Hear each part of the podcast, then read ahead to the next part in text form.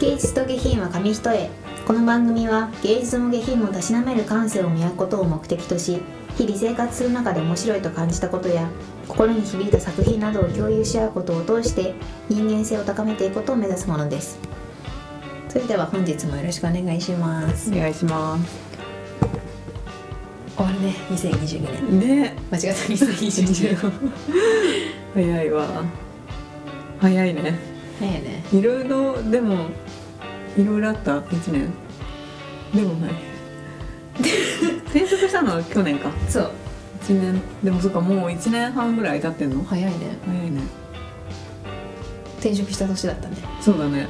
すごい昔な感じがするでも。ねすごい。なんか3年ぐらいいそうな感じ。なんか貫禄あるよね。ね確かに。全然だけどまだ。全然ねマスクもあるからさ、うん。全然顔知らない人いっぱいいるんだよね。マジ見せらんないマスク取った見顔せらんない覚えらんだってさ隣のさだから上司うん。は、結構さちょいちょい飲んだりするからさうん。その時はさ外してるじゃん、うん。だとしてもいまだにたまにそのコーヒー飲んだりしてマスク取った時にあそれがこういう感じかみたいな、ね。なんか覚えらんないんだよね。もうそう。見ちゃいけないもの見ちゃった感がすごいある。確かに全員なんかるもんね。そう。全員がなんかチブと一緒だよねもう。チブってやめて。口元チブとかきついわ 隠してんだもんな。なんか目そらしちゃうんだよね。そうだね。あのみんな見たことない確からさ。かに目そらしなんかこうマスク取った姿顔をうん。見ちゃうと「あすいません」みたいな。裸見えちゃった本当感じになる。うん確かにそうだね。あんままじまじ見ない方がいいよなとか思っちゃう、ん確かにそうだね。普通にさ食事とかしててもさなんかやっぱさと飛ばしちゃいけないみたいな感じがあるとさ、自分も口元もちょっと覆ったりさ、なんか今まで気にしてなかったけど、ね。結構ね隠しちゃう感じはあるかも。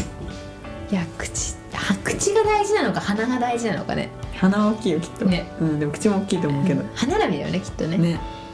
じゃあじゃあ。シータの読書会お願いします、今週はねあの富山さんバトンタッチ。読みの生理学。パこの間さあの虎ノ門うん。ヒルズ、ビジネスタワーっていうのね、の本屋さんであそこうちら大好きなんだよね。そうそう。あ面白そうだなと思って読んでみまして、まあ最初のね今日は一生話そうかなと、うん。で最初、まあ、序章でこの本がどんな感じの内容かっていう話であの前に多分なったのがや思考の生理学かなんかの時にあの素読素読だっけ、うん。す素読、うん。であの漢文のね。そうそう漢文のあの読める意味を考えないで文字だけを言葉を出して読むこと、まあ、それが素読で。それやっぱりそれってその読める読んでいるけど内容は理解できてないわけだから、その本当の読みではないよねうん。みたいな。でやっぱそこを本当の意味とかを理解して読んだって言えるでしょうみたいな、うん。なんかだからそれをできるようになることを目指す本ですよみたいな感じの説明で。で第一章が、まあ、その読めない状態ってどういうものなのかみたいなことについてお話ししててでまず一つ目あの分かりやすさの進行っていう章でであのやっぱり戦後かぐらいから分かりにくい文章を悪みたいなそういう風潮が今でもやっぱあると思うけどだからその読む側の理解しようっていう心意気っていうのがどんどん失われているよねみたいな。だから理解できるスキルっていうのも低下してきている。うん。で筆者はこれをおかゆ読者って揶揄していてやっぱりその歯ごたえがないから食べた気がしない？読んでも。だからそのまあだからそのおかゆを卒業しようって思って歯ごたえのあるものを食べようとしてもやっぱり食べる力がないなくなってしまっているから食結局そのどっちもそんなにいいやっていう食欲自体も衰えてしまうっていう。それが今現代のあの本離れとか活字離れっていう現象に結びついているのではないかっていうふうに言っててやっぱり分かりやすい文章ってあの効率よく欲しい情報を与えてくれるっていうのはあるけどもう少し難しい文章を読めるようになるとやるように頑張ればもっと知りたいことが増えたりとか本を読んで深く考えることができたりとかやっぱり面白い世界が待ってますよみたいなそういうことを言っている。でもう一つ、えーと自己中心の加工」っていう章があってここではやっぱその物事を理解する時って基本的にその受け手の先行知経験とか知識っていうものによって加工されていろんなことを理解してますよねっていう話でやっぱそれがあるからその新しいことを知ろうとするっていうのはなかなか大変なことであるっていうふうに言っててその未知のことって手がかりになるものがない。手がかりってそのやっぱり基地の事柄とかだけどその基本的にその言葉っていうのはやっぱり理解できるのにそれまで持っている知識や経験によって成立するものだって言っててでこれを乗り越えるために必要なのが慣れ。例えばその英語も結構英語を勉強してもさあの本場の英語ってもうスピードが半端ないじゃん、やっぱそれってあの未知のワードが多かったりするから、だけどやっぱずっと聞いてるとだんだんゆっくりに感じられるようになってきたりするのもやっぱり慣れだしあとこの本の中例に出してるのが米粒に字を書く芸をする人がいるけど、それも最初もうずっとそういう人たちって米粒を見るところからスタートして、で見続けているとだんだん大きく見えてくるようになってきてでその段階で字を書いてみようみたいな風になっていく。なりにはやっぱりそういう心理的変化があるらしいって言ってて。だからやっぱりその毎日本当に少しずつとかでも本を眺めたりするとかっていうだけでもすごく意味のある行為なんだなっていうのを思いました。実際なんか私もその会社入社したての頃あのプログラミングの教科書とか IT 系だから読んでてもなんかもうその説明参考書は分かりやすく説明してくれてるけどでももうそのキーワードが分かんなすぎて読んでても本当になんかただ文字をなぞっているだけみたいな、うん、でただ時間が過ぎて全然作業自体は進まないみたいな結構それが苦しくて。だけどやっぱ3年ぐらい仕事をずっとしていたらその気づいた時にも参考書に書いてある内容は大体読んで理解できるようになっていたしやっぱその何も知らないといくら分かりやすく説明してくれてても、ね、なんか理解するのは苦しいんだなっていうの。を、だからやっぱりちょっとあの毎日慣れを作るために毎日その分野に触れるっていうのは結構有効なのかなって思いました。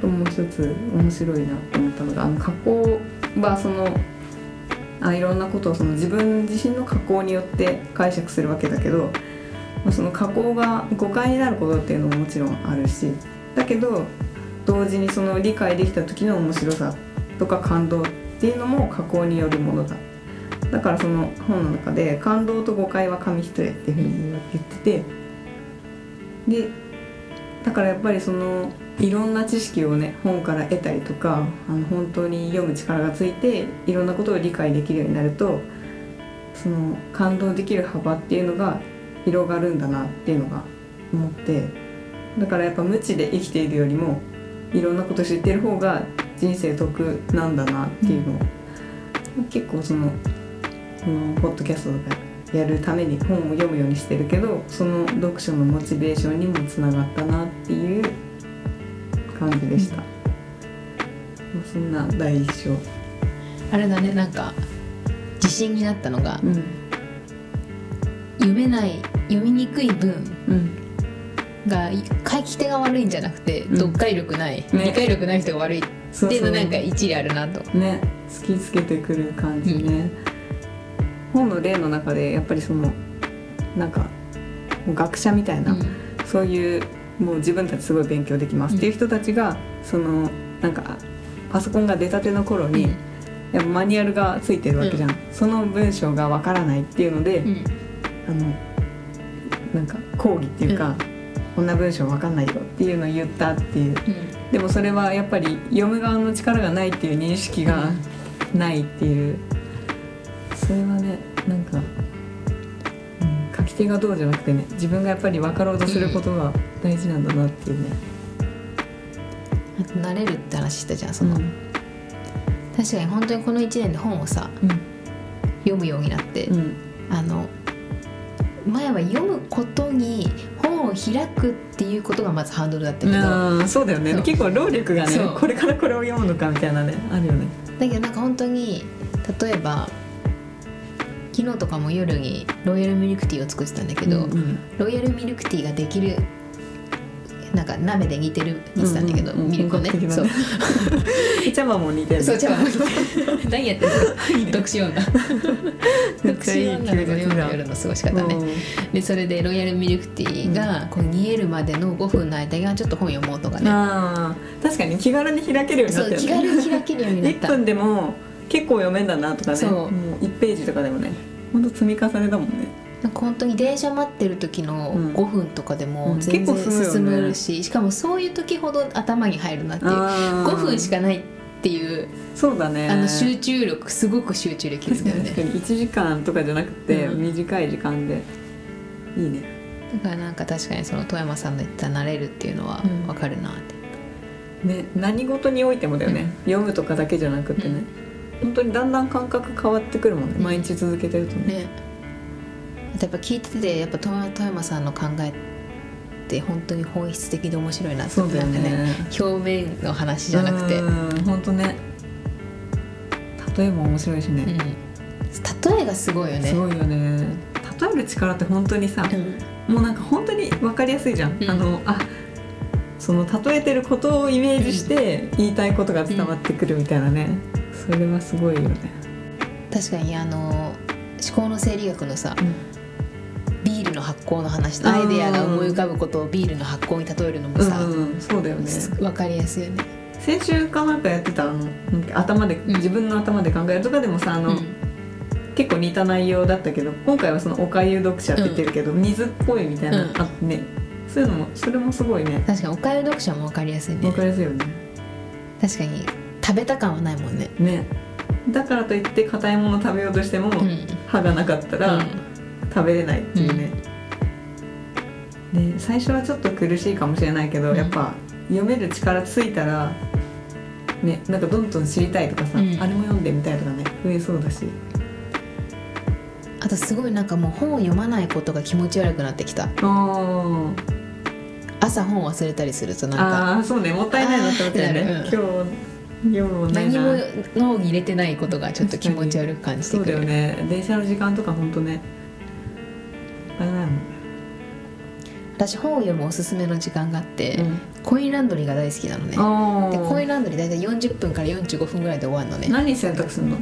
で乾燥しに行くんだよね。あで別に家でさ干す干せばいいんだけど、うん。コインランドリーでその大きいので洗われてるのを見るのが好きで、えー、じゃあ普通の服とか持ってそう普通にたまに行くのね。うでコインランドリーって基本人いないから、うん。すっごい集中できる。よん40分間、うん。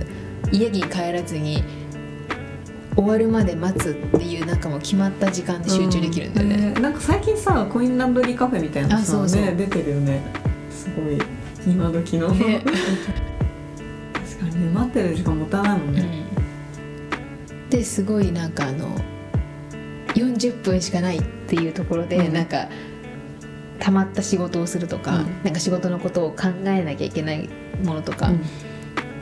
時間に迫られるからすごく集中してなんかアイデアが思い浮かぶようになって。だから本もなんかね40分でここまで読もうって決めてピーピーって音が鳴るまで集中しようと思うとすごいね進むんだよね。あいいね。私もこの間家で一回1時間でどんだけ読めるのかって思って、あの速報値で測りながら読んだのね、もうでもねあの 全然ね途中でなんかああれやろ。う そうあのフルでうん。1時間もうずっと読み続けるはできなかった、うん。それを2回ぐらいやって。そう家でね読むとそうなやつなっちゃうよね。ね。もう何も他にやることなければね。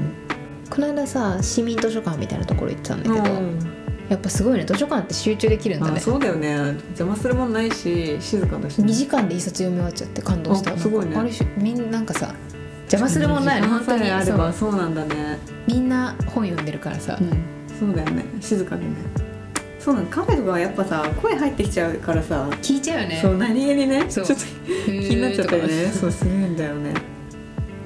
図書館いいな。私も大学の図書館行く時ちょっとさ社会人になってから行ってて、もう最近多分もうコロナで学生だけみたいな。ね。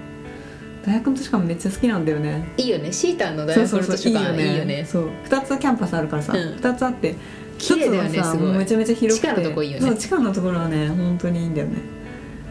地下のとこしかも人少なくてすごい、結構ねあの辺に住んでるおじいさんとかがああいいね。勉強してる。しかもあの辺ねあれだもんね。ね静かでいいよね。本好きな人多いですね。そうそうね。本屋いっぱいあるね、うんいいよね図書館ねいいな。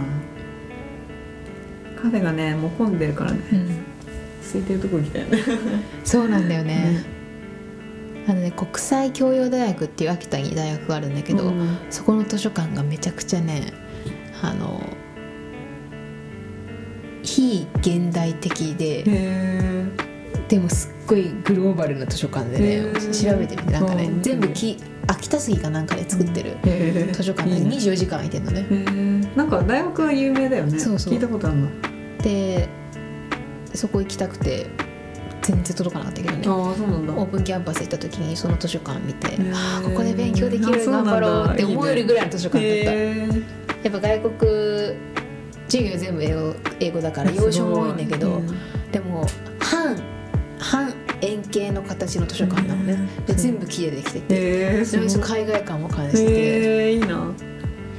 ね見る大学決める時って結構さそういうの側で選ぶよね。そうそうそう。ここで勉強したいみたいな。だよね、うん。それがモチベーションね。ねやっぱりあれだったの初めてオープンキャンパスに行って結構受験に火がついたのを覚えてる、ここいいなみたいな。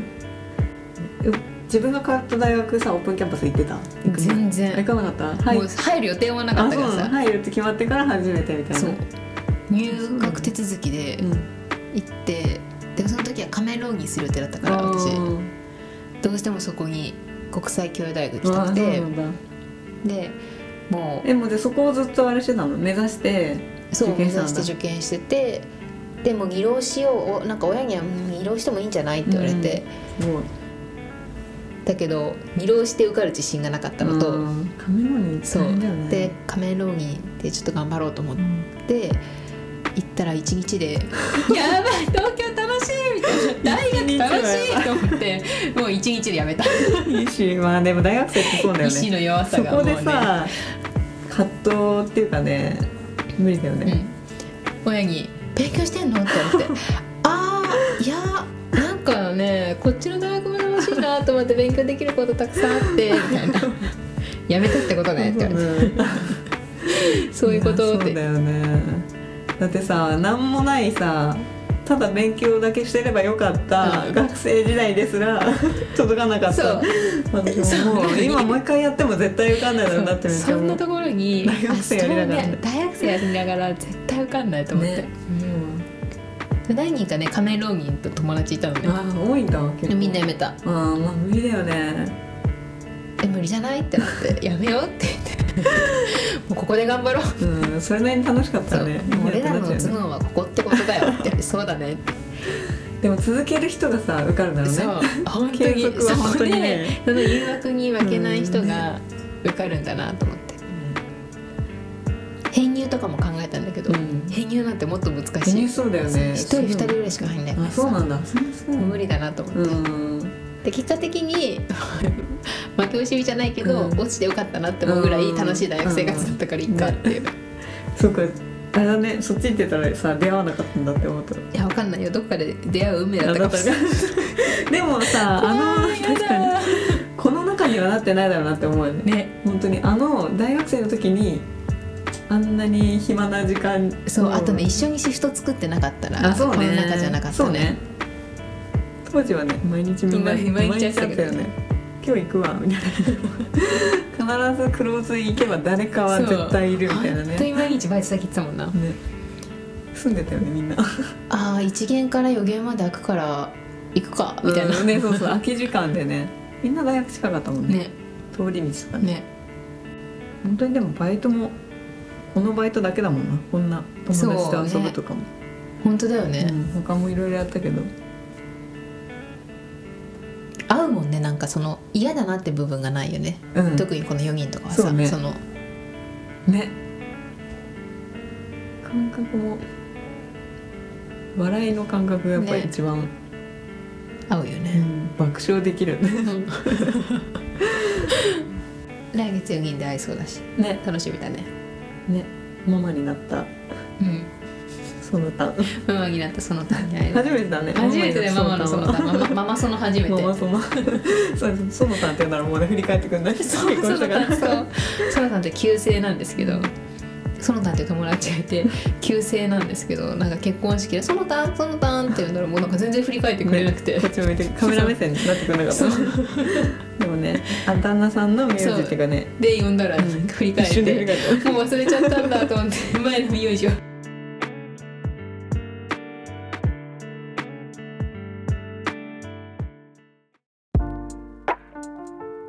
お送りしてきました芸術と下品は紙一重。そろそろお別れのお時間です。この番組では皆さんからの感想も募集しております。お便りかな？うん。まあいろいろ募集してます。ね。メールアドレスはゲヒドゲゲヒ .nksk.gmail.com です。Google フォームからもお待ちしております。